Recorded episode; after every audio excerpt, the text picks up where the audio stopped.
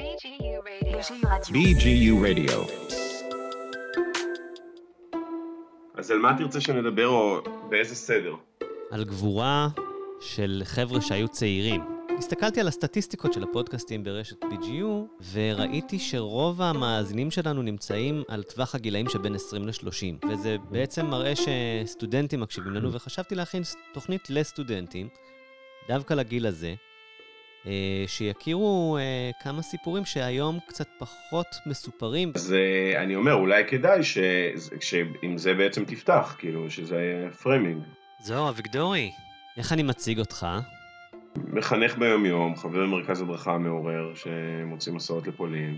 ובמעורר בעצם למדתם את תחום השואה מאיפה? יש את הצד הפורמלי בהכשרה על ידי אה, משרד החינוך והגופים שמטעמו.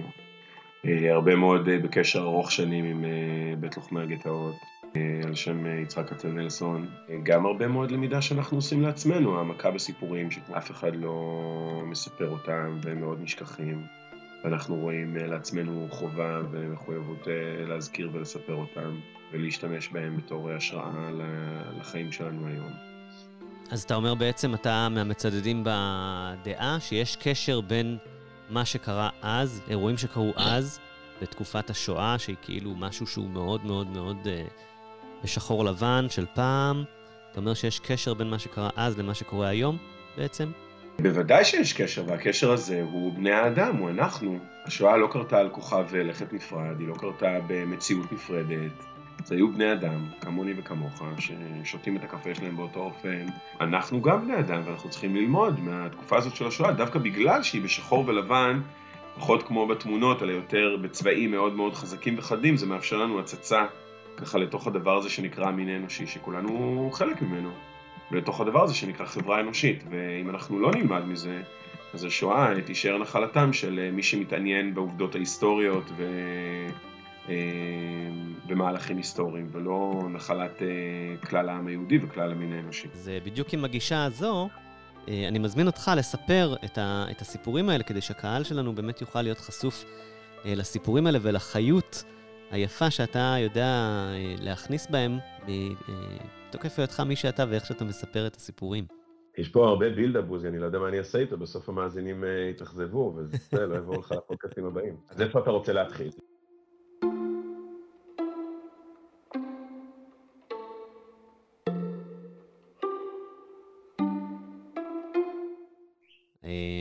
אוקיי, אז איפה הייתי רוצה להתחיל? כשגרמניה פולשת לפולין, אה, פולין מכילה את האוכלוסייה היהודית הגדולה באותה תקופה באירופה, בעולם כולו, רק בוורשה, אם אנחנו מדברים, אז אה, בוורשה כל אדם שלישי הוא יהודי. 300 אלף יהודים רק בוורשה העיר. וואי. ומן הסתם זאת אוכלוסייה, ויש הרבה על מה לדבר על אה, ילדים, זקנים וטף, אבל אנחנו רוצים להתמקד דווקא בצעירים היום, בחבר'ה של בני, בני 20 עד 30, אה, סטודנטים וחבריהם. אני שואל אותך איך המלחמה תופסת אותם.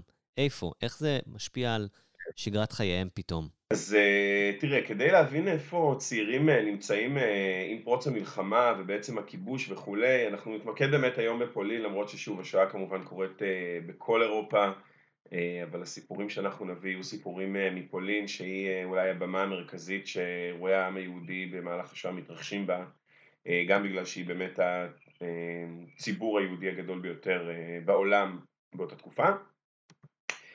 וגם בגלל שהנאצים מייעדים את פולין להיות הזירה המרכזית של מעשי ההשמדה והרצח.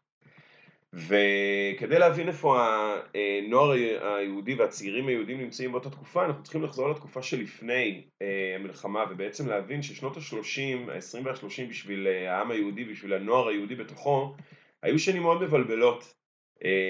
אירופה נמצאת מצד אחד בשיא של קדמה, Uh, הרבה מאוד יהודים מתקבלים לעבודות במקומות שהם לא התקבלו לפני, מתקבלים לאוניברסיטאות, מטפסים בסולם החברתי, צוברים הון, צוברים מעמד, צוברים רכוש, מקבלים אזרחויות, תהליך מאוד ארוך שנמשך בערך 100 שנה. Uh, ומהצד השני, הלאומיות ובעקבותיה הלאומנות uh, באירופה מביאים לשיאים חדשים של גזענות, לא רק בגרמניה, uh, בכל ארצות אירופה יש גילויים אדירים של גזענות, של הוקעה של היהודים מתוך המסגרות.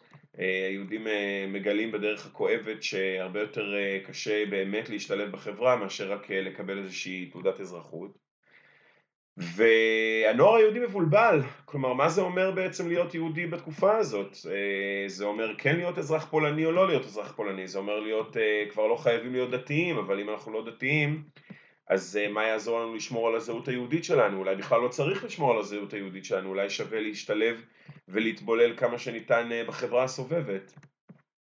אמ, ולתוך כל הדילמות המרתקות האלה של זהות, ששוב, אני חושב שאנחנו גם היום אה, מתמודדים לא מעט מהם, מה זה אומר להיות יהודי, מה זה אומר להיות ישראלי, מה זה אומר להיות חילוני. אה, לתוך הבלגן הזה אה, מוטלת החברה היהודית בתחילת המלחמה ובתוכה הצעירים.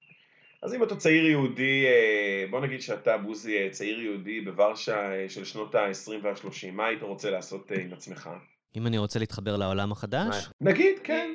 אתה מי שאתה, אתה לא בן אדם אחר. אתה מי שאתה, אבל אתה עכשיו ככה בוורשה בשנות ה-20 וה-30. כן, אני בטח סיימתי עכשיו תיכון, אה, ואני רוצה ללמוד איזשהו מקצוע כדי שאני אוכל להקים משפחה ולפרנס אותה ולחיות את חיי כאחד האדם. מעולה. וכנראה שהתיכון שסיימת, בוא נגיד שהוא אה, תיכון אה, פולני, אבל גם עם איזושהי השפעה כן יהודית, באזור עם הרבה אנשים יהודים, אז גם יש איזשהו שיעורי מסורת וכולי.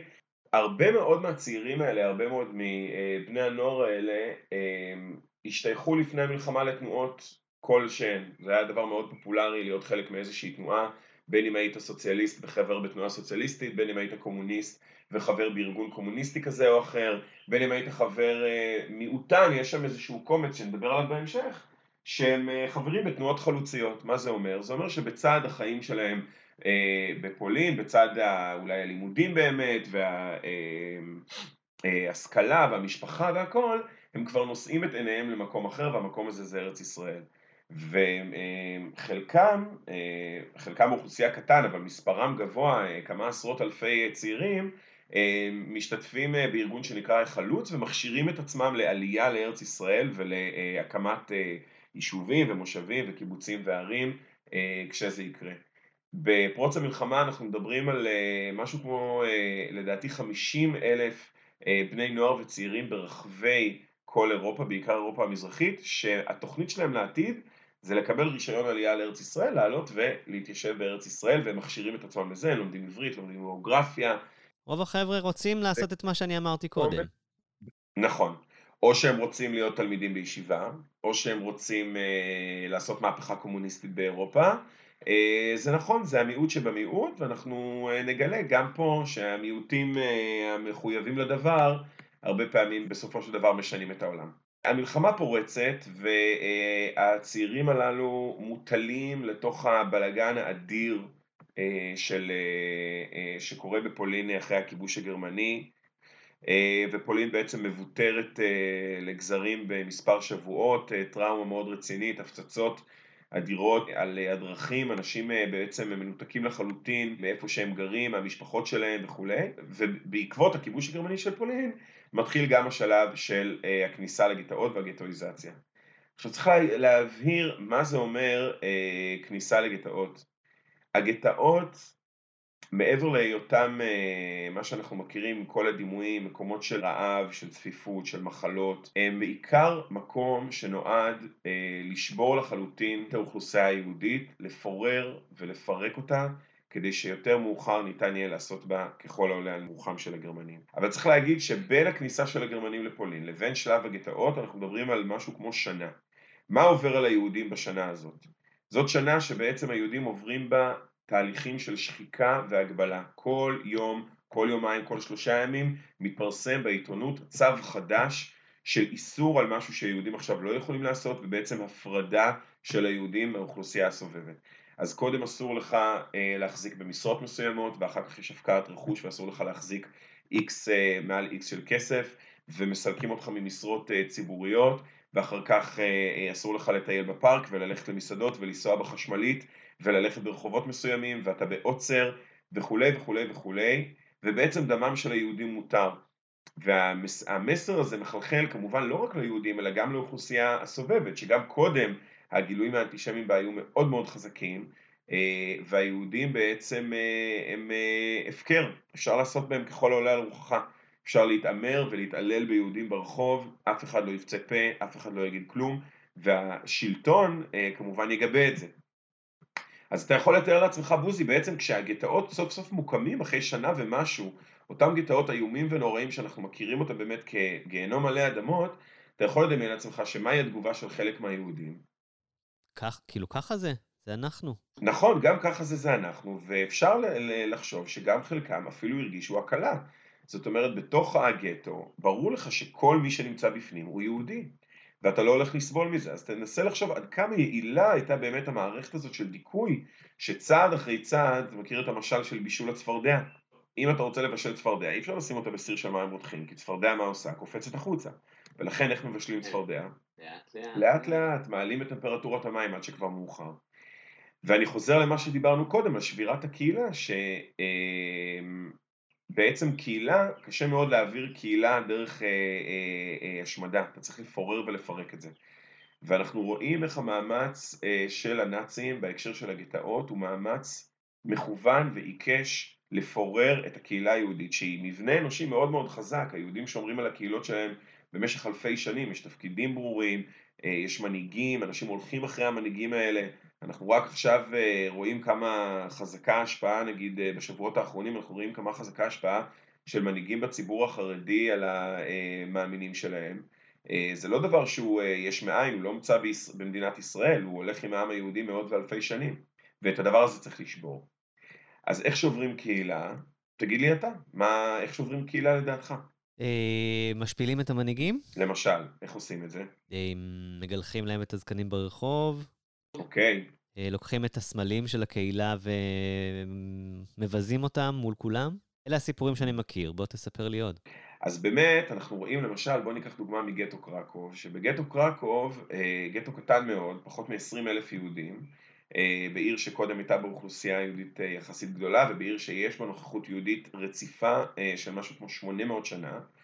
ובגטו קרקוב, לא ניכנס לכל הפרטים והמספרים, אבל הוא uh, מוקם uh, בתקופה שרוב הגטאות uh, בפולין uh, מוקמים, בסתיו uh, 40-41, חורף 41, והוא חי uh, כמעט שנה עם כל מיני גזרות והשפלות וכולי, אבל בלי איזושהי השמדה. ואז uh, בגטו קרקוב מתרחשת אקציה ראשונה, אקציה זה מבצע של uh, פינוי והשמדה, ובאקציה הזאת מושמדים 50 איש בלבד.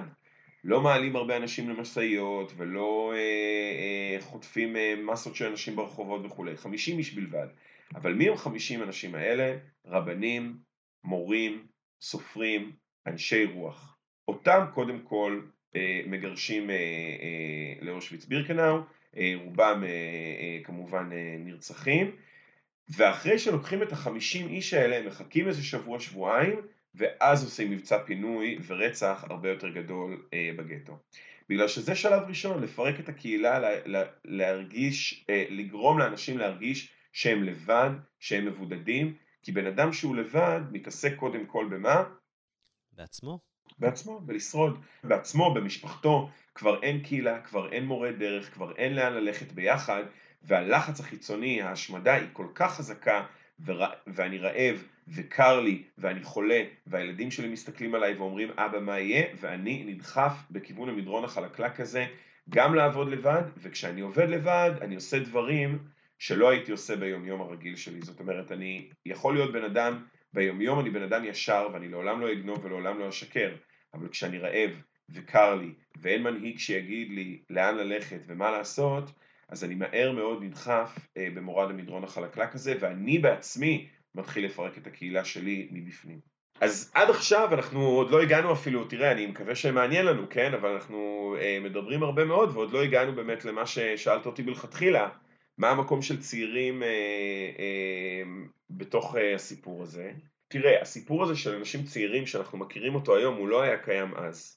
אה, כל הסיפור הזה של גיל ההתבגרות המאוחר, שאנשים אה, בגילי ובגילך, אה, או בגיל של המאזינים שלך, הם לאו דווקא עדיין נשואים, עוד אין להם ילדים, הם עוד לא מחויבים לאיזושהי אה, עבודה ספציפית. אנחנו מדברים על אז שמתי אנשים מתחתנים, הרבה פעמים בגיל, בגיל ה-20 המוקדם, כבר מפרנסים נשים וילדים, אז הסיפור הזה של צעירים וסטודנטים, אנחנו מדברים על אנשים בגילאי ה-10 המאוחר וה-20 המוקדם שלהם.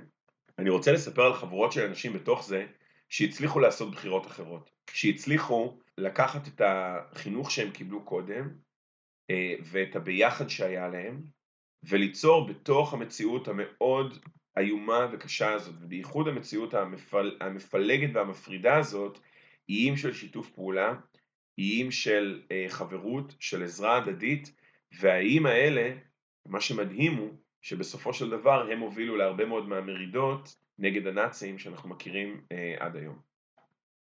אתה איתי? אתה מוכן? אנחנו בזה? אני בזה? מוכן, אחלה הקדמה, זוהר. אני ממש, אה, אני ממש אה, מתרגש לשמוע מה הולך להיות אה, הלאה. אנחנו מתחילים בגטו קרקוב. גטו קרקוב הוא מקום קטן יחסית, פחות מ-20 אלף איש, שלושה וחצי, ארבעה רחובות שמאוד קשה לזוז בהם.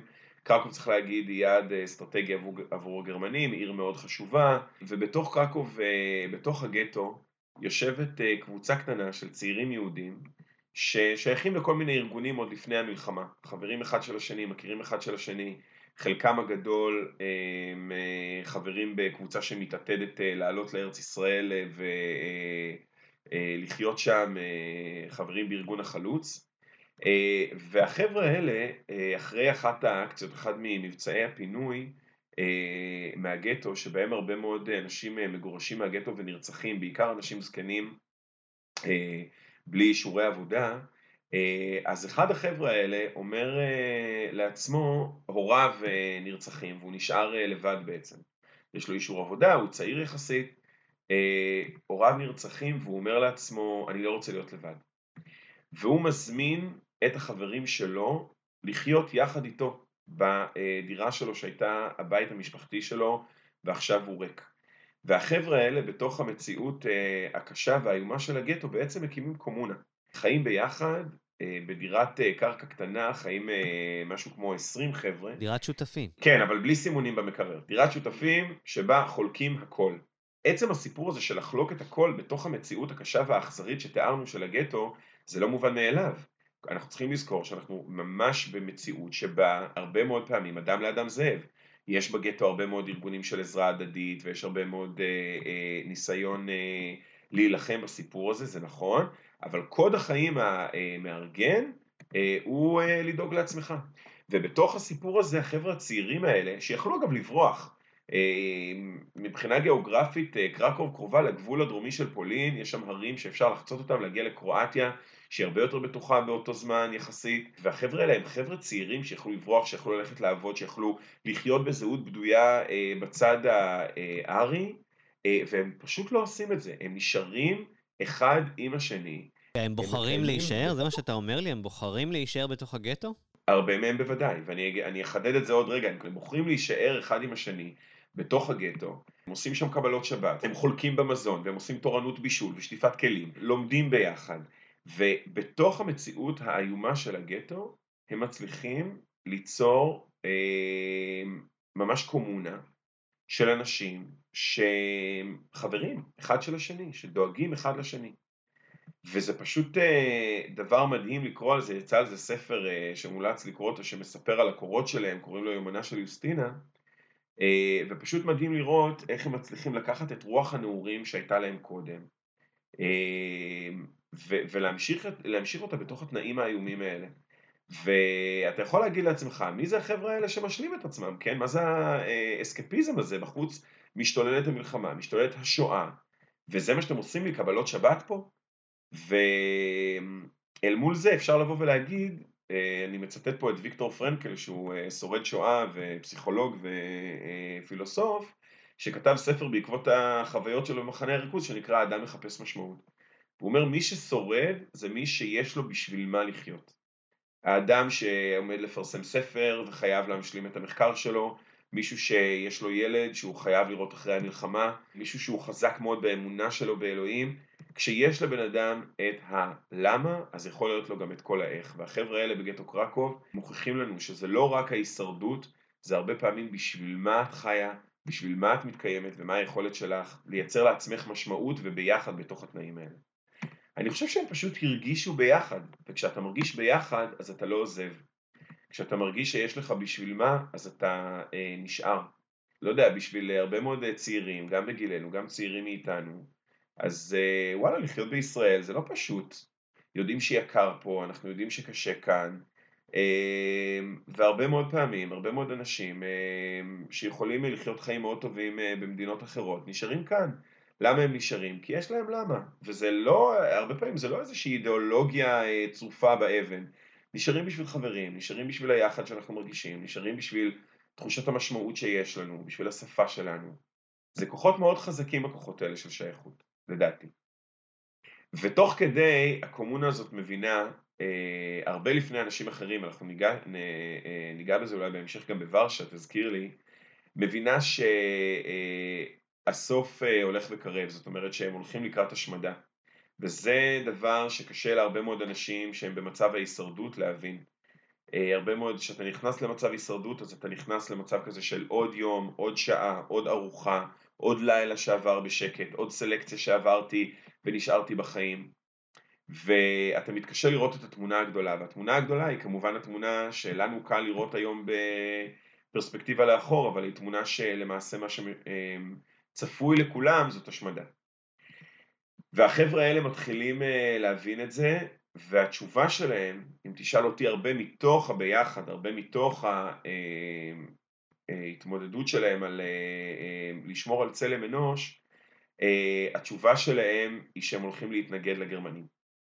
והחבר'ה האלה מתוך הביחד שלהם ומתוך הרוח הזאת של השיתוף פעולה ושל האחריות אחד על השני, מקימים מחתרת. המחתרת נקראת החלוץ הלוחם, והיא מתחילה לעשות כל מיני אה, פעולות אה, פה ושם נגד הגרמנים. עכשיו, אלה לא חיילים, יש שם במקרה שני חבר'ה שהיו חיילים בצבא הפולני אה, לפני המלחמה וקצת יודעים לארגן, וקצת פה יודעים איך להפעיל נשק, אבל אלה חבר'ה צעירים שבאמת, כמו שאמרנו, לפני המלחמה היו סטודנטים, חלקם התכוננו לעלייה לארץ ישראל, חיו את חייהם, ופתאום הם נדרשים להפוך למחתרת. הם מפרקים את הקומונה בכוח, כדי לרדת למחתרת, מתחילים לעשות אה, פעולות פה ושם נגד גרמנים, והם מאוד מאוד לא מיומנים בזה, והם בעיקר רוצים להישאר ביחד. יש קטע מקסים בספר שסיפרתי לך עליו קודם, יומנה של יוסטינה, שבו היא מתארת איך שוב ושוב ושוב הם הבטיחו לעצמם שהם יתנהגו כמו מחתרת, שהם לא יזהו אחד את השני, שהם יהיו ממודרים,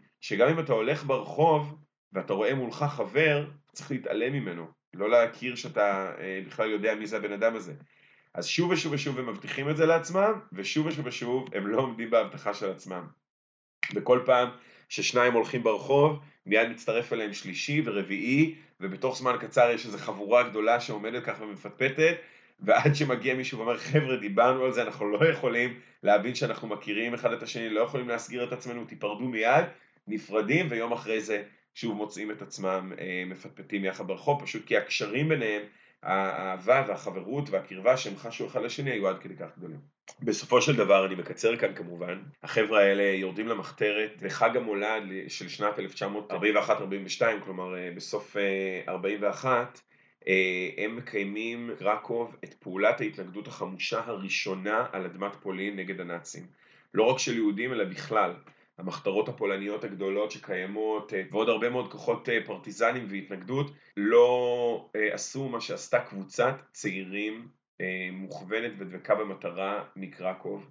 מה שהם עושים באחד הלילות לפני חג המולד, העיר ככה הומה מקצינים גרמנים שקיבלו חופשה מהחזית, הרבה מאוד מסתובבים, קונים מתנות וכולי, והחבר'ה האלה עושים פעולה משולבת שכוללת אה, שריפה של מחסני ציוד אה, צבאיים גרמנים, תליית אה, דגלים אה, מעל נהר הוויסלה, אה, ומעל הכל פיצוץ של בית קפה שהיו נוהגים לשבת בו חיילים וקצינים גרמנים בעיר העתיקה של קרקוב, בית קפה בשם ציגנריה,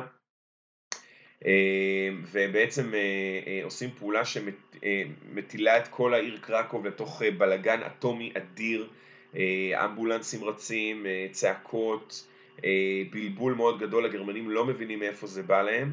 אמ, ובעקבות זה החבר'ה האלה, אה, בעקבות מודיעין של הגסטאפו הגרמני, החבר'ה האלה אה, עוד באותו אה, לילה וכמה ימים אחר כך רובם נתפסים על ידי הגסטאפו, מושלכים לכלא, עוברים חקירות, עינויים מאוד מאוד קשים.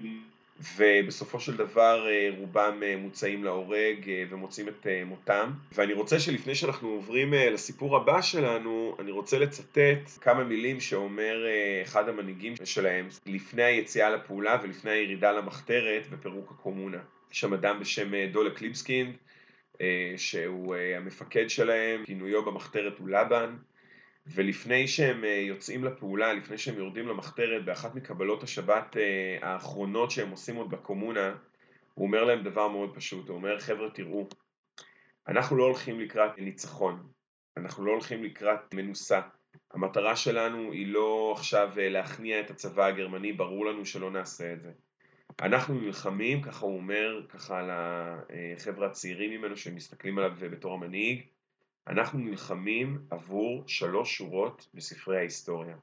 כשההיסטוריה תיכתב, לא יחשבו שכל uh, הצעירים והנוער של העם היהודי uh, הלכו לצון כטבח, אנחנו נכתוב שם פרק קטן ואחר של התנגדות ושל גבורה.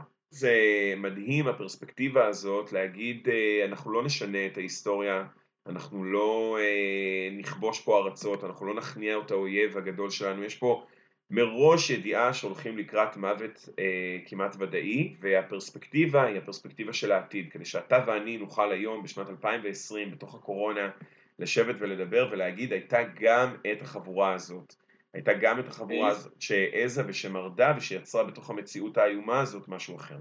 על איזה גילאים אנחנו מדברים? אנחנו מדברים על אנשים אה, צעירים, המפקדים הם אה, בני 25-26 אה, והרבה מאוד מהמשתתפים הם צעירים יותר, גילי תיכון ומיד אחר כך.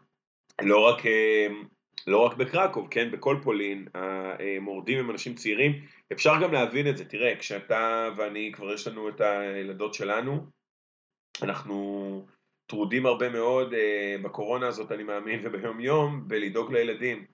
אנשים צעירים אה, אין להם את המחויבות הזאת ויש להם אה, יותר אה, יכולת למרוד ויותר יכולת לסכן את חייהם כשאף אחד אחר לא תלוי בהם, בייחוד אחרי שהרבה מאוד הורים כאמור נספים ראשונים. ואני חושב אבל שצריך לזכור, כמו שאמרתי קודם, שיש להם גם את האפשרות לברוח, ושהם לא עושים את זה, אלא להפך, נשארים עם העם היהודי עד הסוף ונלחמים בשמו. תשמע, תמיד כשאני מספר את הסיפורים האלה אני מרגיש אה, מלא השראה ומלא בהתפעמות. האנשים האלה, סיפרתי את הסיפורים שלהם כל כך הרבה פעמים, שהם קצת, אה, קצת מרגישים שמכירים אותם. אה, קצת אני מרגיש שהם הדמויות שלי לחיקוי באופן אישי, בגלל זה מאוד חשוב לי להמשיך ולספר את הסיפור שלהם גם למי שפחות מכיר. כן, זה סיפורים מאוד, מאוד מיוחדים. כאילו נכון. עכשיו נגיד השיח בקבוצת הפייסבוק של הסטודנטים בבאר שבע, לצורך העניין, זה אם אה, נשארים בבאר שבע בזמן הקורונה או חוזרים הביתה, להורים. כן, כן. אז אני חושב... איפה יותר מסוכן? זהו, יש כאלה שמן הסתם אה, ההורים מבוגרים ולא רוצים לסכן את ההורים, אבל אני חושב על, אה, על הסיטואציה שמישהו באמת בוחר להישאר כדי לעזור ל... לה... הבניין שלו, שהוא גר בו בשיכון, אה, ולעזור לתפעל את הפעילויות ההתנדבותיות של, ה... של העירייה, למשל, אם יש כאלה. אה, כן, זה, זה, זה, זה מעניין שאתה אומר את זה, לא חשבתי על זה בהקשר הזה באמת אה, של עכשיו. אני רוצה לספר לך זה בהקשר הזה של להישאר ולהיות עם האנשים שצריכים אותך. על אה, עוד חבורה של חבר'ה שגם הם היו אה, חברים, הם היו אה, מדריכים של תנועת נוער ומה תנועת נוער עושה בקיץ? מחנה קיץ. מחנה קיץ, נכון. והמלחמה, מלחמת העולם השנייה מתחילה ב-1 בספטמבר, כשהחבר'ה האלה עדיין נמצאים בצד המזרחי של פולין, באיזה מחנה, בדיוק סיימו להדריך איזשהו מחנה קיץ של התנועה, ובעצם אה, בתוך כל הבלגן הזה, צריך אה, להזכיר למי שמכיר פחות, פולין מחולקת לשלושה חלקים, אה, שניים מהם בשליטת הנאצים, ואילו החלק המזרחי בשליטת הסובייטים, והוא חלק טיפה יותר בטוח, כלומר ברור שבתוך הקומוניזם לא עדיף, עדיף לא להגיד שאתה יהודי או ציוני, אבל זה ללא ספק הרבה יותר טוב מאשר להיות תחת המשטר הנאצי. ואנחנו, אה, אני רוצה לספר לך על החבורה, על החבורה הזאת של החבר'ה שנמצאת במזרח פולין, והם מוצאים את עצמם, רובם ביומיום גרים בוורשה, ומפעילים שם את המרכז ככה של התנועת נוער שלהם ושל אה, החלוץ, מי שדיברנו, שמתכוונים לעלות לארץ, והם מוצאים את עצמם עם אה, תחילת המלחמה בעצם מנותקים מהחניכים שלהם, אבל הם מוצאים את עצמם במקום שהרבה יותר בטוח להיות בו בתקופה הזאת, מוצאים את עצמם תחת הכיבוש הסובייטי.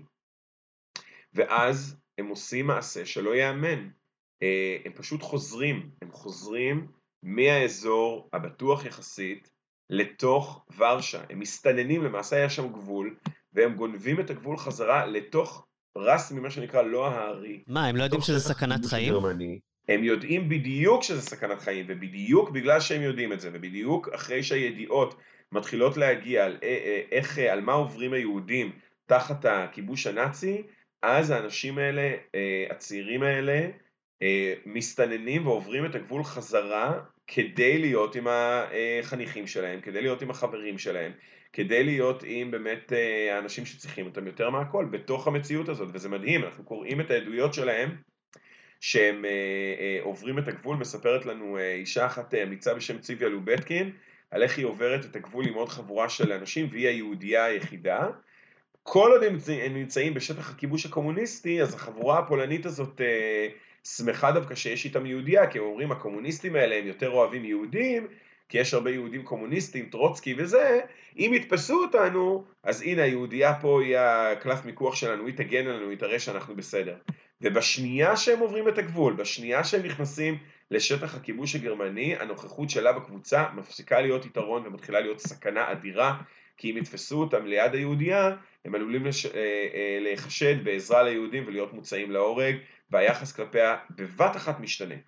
והיא רואה איך היא, היא מספרת איך היא חומקת לתוך ורשה, ובפעם הראשונה היא רואה את אה, הטלאי שהיהודים אה, נאלצים אה, לענוד, ובפעם הראשונה היא נאלצת לשים אותו, כלומר היא מחוץ לוורשה והיא יכלה להינצל, ונכנסת חזרה פנימה כדי לארגן מחדש את התנועה, כדי להגיד לאנשים הצעירים שסומכים עליה, אתם לא לבד, אה, אני כאן איתכם, והיא לא היחידה אגב, אנחנו מדברים על אה, כמה וכמה מדריכים ובעיקר מדריכות, בעיקר נשים, גם כי קל יותר לנשים אה, לזוז קשה, אי אפשר להוכיח שמישהי יהודייה לעומת אם תופסים גבר, מאוד קל, לא נפרט כיצד להוכיח שהוא יהודי.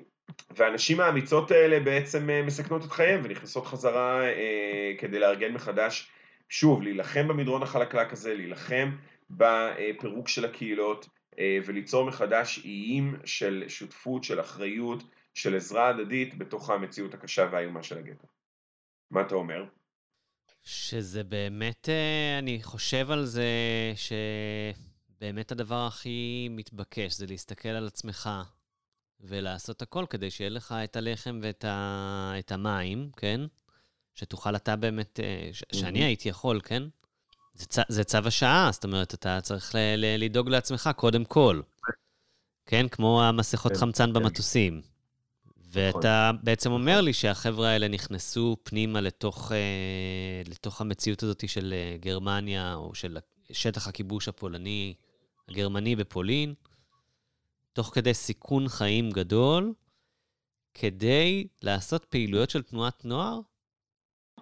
אה, כדי אה, להיות איפה שצריכים אותם. אה, הם ידעו להיות מדריכים, אז יותר מאוחר הם עשו פעילויות של תנועת נוער, הם הקימו מטבחי בתי תמחוי, הם ארגנו את האנשים, אבל לדעתי זה בעיקר כדי להיות איפה שהכי צריכים אותם, לא צריך להיות בתנועת נוער. נתת דוגמה יפהפייה קודם, אם סטודנט בבאר שבע שעכשיו עושה את... הלימודים שלו בצורה מקוונת יכול אה, לארגן את הבלוק שלו בשכונה ד', אז אדרבה ואדרבה, אם אה, אנשים אה, יודעים שהם יכולים עכשיו להעביר שיעורים בזום, לפתוח את הסטודיו ליוגה שלהם כדי שלאנשים יהיה זמן רגוע עם עצמם ואנשים לא ייסחפו לתוך זה, לתת ייעוץ, לתת הכוונה, לתת הכל. לכל אחד מאיתנו יש כוח לעשות איזשהו שינוי. והדברים האלה הם גם הדברים שעוזרים לנו אה, להרגיש אנושיים אה, בתוך, בתוך מציאות אה, קשה שאנחנו נמצאים בה, ועוזרים לנו לא להיות לבד. ואנשים שהם לא לבד זה אנשים שלא נשברים. חשוב מאוד מאוד שנזכור את זה. ואני רוצה להגיד גם עוד מילה על עולם הצעירים ועולם המבוגרים. תראה, אנחנו הרבה פעמים בתקופות כאלה, אנחנו גם מכירים את הרצון במישהו המבוגר הזה שיעשה סדר, שיגיד לנו מה לעשות, שיהיה המבוגר האחראי, יש לנו את הביטוי הזה, המבוגר האחראי. ואני רוצה להגיד ולספר שבתקופת השואה אנחנו ראינו, רואים שוב ושוב איך המבוגרים, עולם המבוגרים הוא העולם שיותר נכנע למציאות, שיותר קשה לו להבין אה, כמה חמור המצב, שיותר קשה לו להבין שהשמדה מתקרבת והיא אה, מסוכנת לכולם, וכמה הצעירים הם אלו שבתוך המצב המחריד הזה מצליחים לקיים משהו אחר. רגע, בוא תפרט לי על זה קצת יותר, כי זה נשמע לי התחלה של סיפור.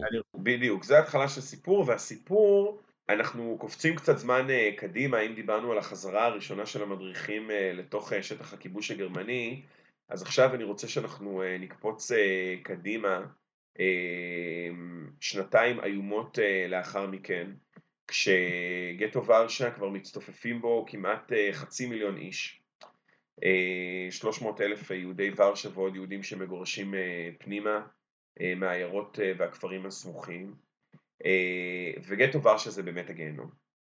כלומר זאת חברה עצומה של בני אדם, המון ענק של בני אדם, שנדחפים בצורה ברוטלית במדרון החלקלק הזה שדיברנו עליו קודם. אה, יש שם תופעות, אה, בצד אה, תופעות של עזרה הדדית ובצד תופעות של התקיימות של תפילות בחשאי וארגונים של סעד ותיעוד המציאות וכולי, יש בגטו ורשה תופעות מחרידות ומזעזעות. יש פערים כלכליים אדירים בגטו, שכבה דקה של אנשים, של אנשים עשירים ואנשים שמתעשרים בתקופת השואה מהברחות, שחיה טוב בתוך הגטו, בבתי קפה, במסעדות, בקונצרטים, לצד עוני מחפיר, גופות שנערמות ברחובות, מאות ואלפי קבצנים שנלחמים על כל פיסת לחם. אה, כשמגיע החורף ומגיע הקור אז אנחנו רואים את המראות האיומים של אה, רעב המוני, של מוות המוני, של מחלות. והראשונים אה, למות מהדברים האלה עוד לפני החיסולים הגדולים של הגטו זה האוכלוסיות הפגיעות ביותר, זה זקנים, זה ילדים, זה עניים, זה פליטים. ובתוך הגטו יש דמורליזציה מאוד מאוד קשה.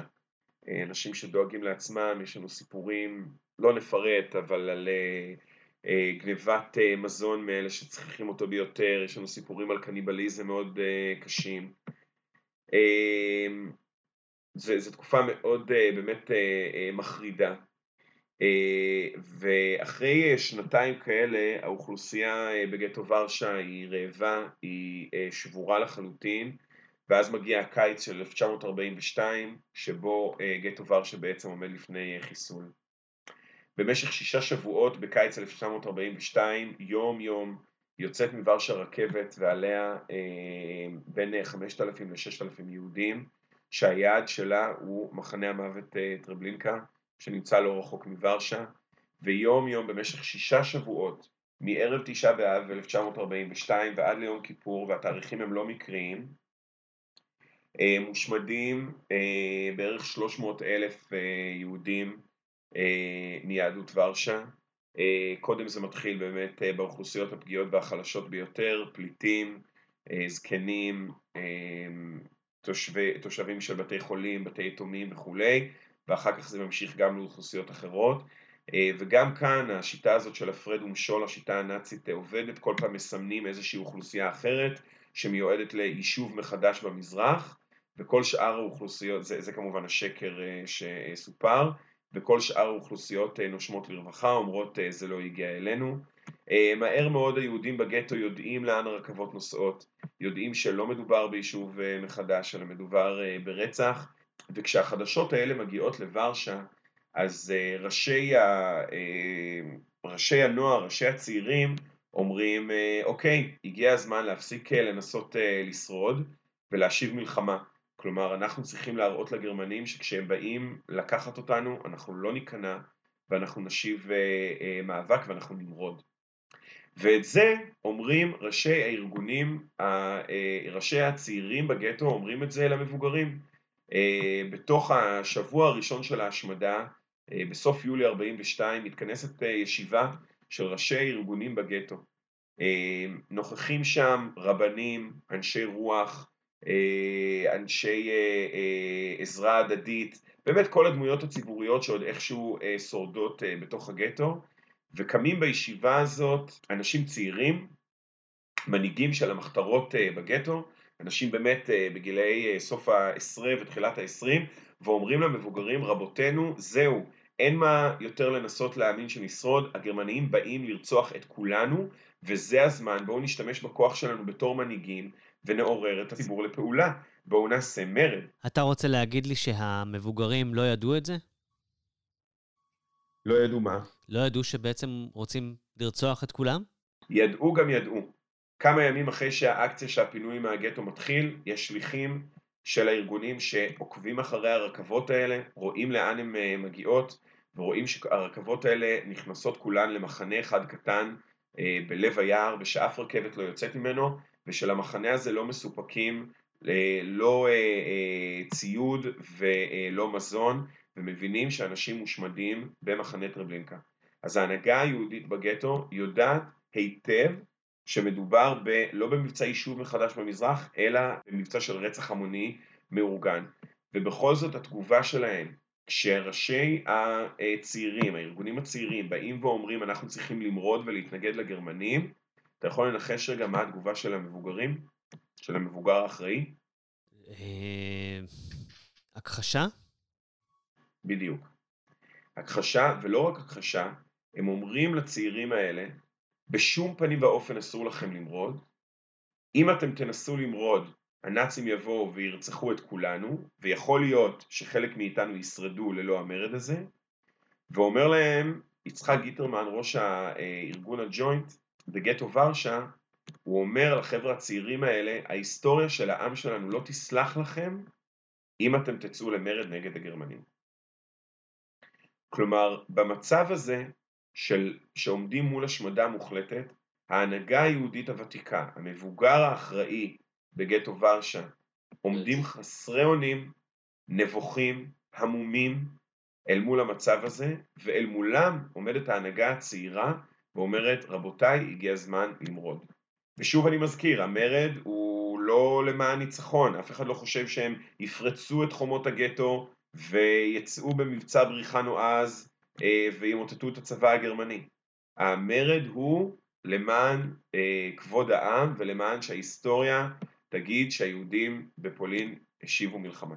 ואני חושב שזה דבר מדהים, כאילו, יש פה רבנים, יש פה אה, ראשי ארגונים, שהם, אם הם יצאו, אם הם ינהיגו את הגטו למאבק, מאבק עממי, אנשים ילכו אחריהם, ובכל זאת יש פה שיתוק אדיר, והיחידים שעושים משהו, היחידים שמוכנים לצאת נגד השיתוק הזה, אה, הם בעצם הצעירים. אני חושב שיש פה, זה סיפור שהוא כל כך אה, טרגי מצד אחד, וכל כך מעורר השראה מצד שני, על מה הוא בעצם הכוח של אנשים צעירים לחולל שינוי במציאות. כי בסופו של דבר, אנחנו לא ניכנס לכל השלבים, אבל בסופו של דבר האנשים האלה מקימים ארגון שנודע לימים בתור הארגון היהודי הלוחם, ותראה איזה יופי, מי שמקים את הארגון הזה, זה רק חברי תנועות הצעירים והנוער החלוציים הציונים בתוך הגטו. לא המחתרות הגדולות יותר, ולא הקומוניסטים, ולא זה ולא זה. ואיך הם קוראים לארגון שלהם? הארגון היהודי הלוחם. כלומר, מה אנחנו רואים פה? אנחנו רואים פה אנשים שכל ההנהגה שלהם וכל העם שלהם בעצם מפנה להם עורף, אומר אנחנו לא איתכם בזה, אתם משוגעים, אתם מטורפים, אתם מביאים עלינו אסון, והאנשים האלה בתוך זה חוצפנים מספיק, כן? כדי לקרוא לעצמם הארגון היהודי הלוחם, להגיד אנחנו לוחמים לא בשבילנו. זה לא הנוער החלוצי הלוחם. אנחנו לוחמים בשם העם היהודי. אפשר לקרוא להם חוצפנים, אפשר לקרוא להם יומרנים, ואפשר להגיד שהכוחות האלה זה הכוחות שאמרו, אנחנו פה אה, מנהיגים בעצם את העם, ירצה או לא ירצה.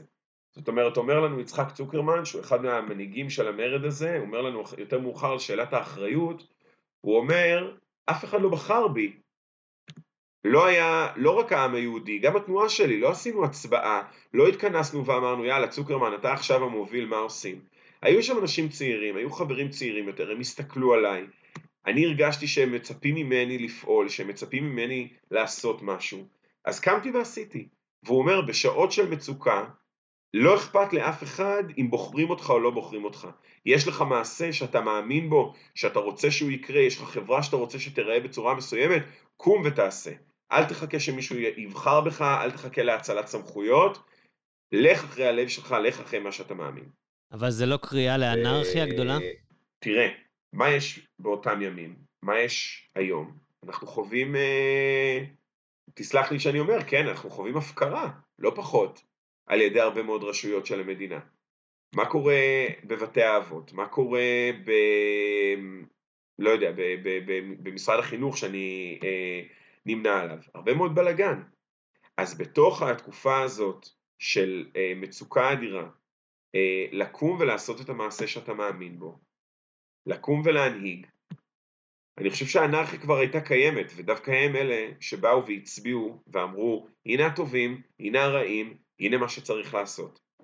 ובסופו של דבר, המרד שקרה בגטו ורשה ושציינו אתמול את יום השנה לפרוץ המרד, ה-19 באפריל, שקורה ב-43, אה, זה מרד עממי גדול של משהו כמו 60 אה, אלף האנשים שנשארים בגטו באותו זמן. רובם מתחבאים, לא נענים לקריאת הגרמנים, לא הולכים מרצון לכיכר השילוחים ואל המוות כמו שרבים רבים היהודים שהלכו, אה, ומיעוטם נלחמים בגרמנים והם מחזיקים בוזי בגטו ורשה, מרד גטו ורשה נמשך חמישה שבועות, עד ה-16 במאי 1943.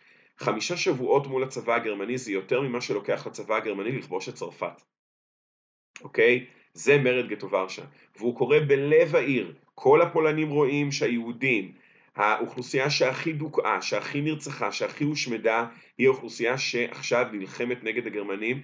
זה מצית שם את המרד הפולני שנה יותר מאוחר, זה גורם להשראה מטורפת, השידורים על זה מתקבלים ברדיו ה-BBC, זה 60 אלף איש מורעבים, מושמדים, שחיים בבונקרים מתחת פני האדמה, אי אפשר להדליק שם נר מרוב שאין חמצן, והם מחזיקים מעמד, הם פשוט מחזיקים מעמד בהנהגת הצעירים. הם לא כולם צעירים, הם לא כולם חזקים, אה, בסופו של דבר רובם מתגלים, רובם נשלחים להשמדה, והם עושים את זה בהנהגה של הנוער והצעירים בגטו ורשה, ולדעתי זה סיפור מדהים איך הנוער מצליח להתנער מהייאוש, להתנער מה, אה, אה, מחוסר התקווה, מהאופל של אותם ימים, ולא רק לצאת למרד, אלא גם להנהיג אחריו את העם היהודי במרד שאנחנו מספרים עליו עד היום. ואם שאלת בהתחלה מה היה התפקיד ומה עשו אה, הצעירים באותה תקופה, אז אני רוצה לצטט ממישהי שלחמה במרד הזה, אישה בשם ציוויה לובטקין, שאחר כך עלתה לארץ, הייתה ממקימי קיבוץ לוחמי הגטאות, אמ, והיא אומרת, אנחנו יכולנו לעמוד כפי שעמדנו רק בגלל שהיינו קולקטיב. כל היהודים הם היו לבד בגטו, היה להם תחושה שהם לבד מול האויב האדיר וכביר הכוח הזה. ואנחנו היינו מהרגע הראשון קולקטיב. ידענו שאנשים דואגים אחד לשני, ידענו שאנחנו מאמינים במשהו משותף, והדבר הזה נתן לנו את הכוח לעשות מה שעשינו. ואני חושב שזה מסר שהוא נכון uh, תמיד. ברגעים הקשים אנחנו נוטים להסתגר בתוך עצמנו, אנחנו נוטים לחפש את טובתנו, אנחנו נוטים, נוטים אה, להיסחף ל... ללבד, ודווקא העמידה המשותפת, דווקא להיות ביחד, דווקא לעזור לאחרים, זה הדברים שנותנים לנו את הכוחות הכי גדולים אה, גם עבור עצמנו וגם להוביל ולהנהיג אנשים אחרים. שמע, אה, הסיפורים האלה ממש, ממש מרתקים ו... ובאמת מעוררי השראה היום. אנחנו אמנם, אנחנו לא בשואה, אבל אנחנו במצב של אה, בידוד שמאוד מאוד קל להתכנס בו. אני אומר שנראה לי שהבחירה היותר פשוטה או יותר מובנת מאליה, לדעתי, היום במציאות של בידוד, היא, היא פשוט להתבודד, היא לזרום עם הלבד שלי, ולאו דווקא להסתכל uh, ימינה ושמאלה ולראות איפה אני ככוח חיוני יכול uh, להשתלב ב, במאמץ החברתי uh, להחזיק את כולם עם הראש מעל המים. Uh, ואני רואה שיש uh, יש כאלה שעושים את זה. אני, בפיד של הפייסבוק שלי אני רואה שיש כאלה ב, ב, באזור באר שבע, ב, שעושים את זה, ועושים את זה מאוד בגבורה. הייתי אומר. וזה נראה לי מת- מתחבר בקו אחד עם הסיפורים האלה שאתה מתאר. אמנם אין כאן, אה, טוב, יש גם סכנת חיים כאן במובן מסוים, אבל זה לא רובים שמכוונים עליך, או כלבים ש, ש, שמאיימים עליך, אה, אבל כן. כן. כן, יש כאן איזשהו סיכון, אה, שהוא גם הסיכון של אה, סיכון פיזי של חיים, של להיחשף, אבל גם הסיכון של לצאת מהנקודת הנוחות שלי, שזה תמיד מסוכן. אני חושב שיש כאן איזה קו נכון. ישר בין הסיפורים שאתה סיפרת, אה, לבין הסיפורים שאנחנו רואים ביום-יום אה, של התמודדויות שונות ומשונות. אני מאוד מקווה. תשמע, לא צריך להגיע למצב איום ונורא כמו מצב השואה, שאין מה להשוות אותו באופן ישיר לאף מצב אה, שאני מכיר לפחות. אה, לא צריך להגיע לשם כדי לשאוב אה, אה, השראה מהסיפורים האלה, כי חומרי הגלם הם אותם חומרי גלם. כשאתה יוצר קהילה, כשאתה יוצר שותפות, כשאתה משמעותי לאדם אחר, זה מגדיל אותך, זה נותן לך משמעות, זה נותן לך סיבה להמשיך עוד יום, זה משפר את מצב הרוח שלך.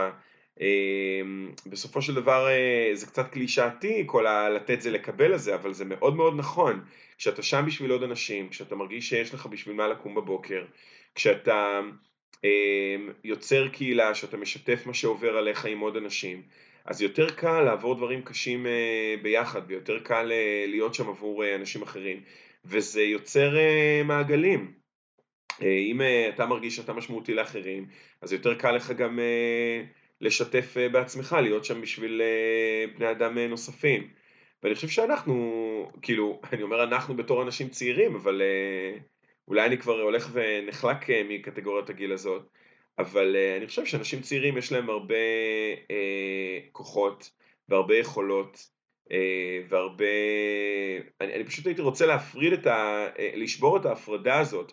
אני לא עושה בשביל אחרים ואז אני עושה בשביל עצמי. לעשות בשביל אחרים זה לעשות בשביל עצמי. אה, להיות חלק ממשהו יותר גדול זה לא אומר שאני מאבד את עצמי או מוותר על עצמי, זה אומר שאני מממש משהו מאוד אנושי שטבוע בי ביכולת שלי להיות, ליצור קשרים עם אחרים ולהיות משמעותי. ואם לא עכשיו ואם מתי, כן? זו תקופה שמזמנת המון אה, הזדמנויות להיות שם בשביל אנשים אחרים. אה, איך נסיים? מה אתה מאחל לעצמך אה, ביציאה? טוב, לא, לא נסיים בי, נו. בואו בוא נדבר על אנשים אחרים. אבל כן, סליחה, תסיים, סליחה. כן, כנראה אני. דווקא כן מדבר עליך רגע. אני הייתי- אני הייתי רוצה לדעת איך אתה... עכשיו אנחנו כולנו בהתבודדות, בסך הכל, נמצאים בתוך uh, בתינו. אתה אמנם בגבעה בגליל, אבל אתה בטח מתגעגע לאנשים שצריכים אותך. בטח. את מי אתה הולך לפגוש כשאתה תסיים את הבידוד? וואו, אה, אני הולך לפגוש את התלמידים שלי בתיכון, שאני מאוד מתגעגע אליהם, וזום זה ממש לא מספיק.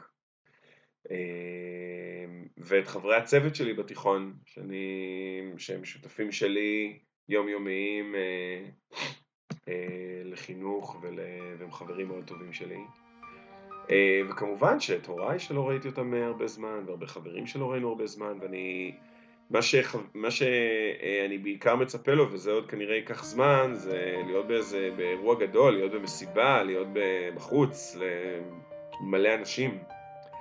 מי היה מאמין? עכשיו תן לי להיות אה, בנמל תל אביב ביום שישי בצהריים. כן. אה, אנחנו, כן, אנחנו עושים איזשהו שינוי גדול בא- באורחות חיינו בעקבות, ה... בעקבות המשבר הנוכחי, ואני לא יודע מתי זה יסתיים. אני לא רוצה להיות uh, המבוגרים המנחמים. כן. וואי, זוהר, ממש ממש תודה על השיחה הזאתי ועל הזמן ברצון שלך. היה בשמחה רבה, היה מאוד נחמד. מאוד מקווה שאנשים ייקחו מזה ככה איזשהו טייק מעניין אה, ביום השואה שלהם השנה בנסיבות המאוד מיוחדות ונאחל לכולנו שנצא מזה במהירות האפשרית ושיהיה לנו רק בריאות, שנהיה נהיה בזה ביחד. תודה רבה.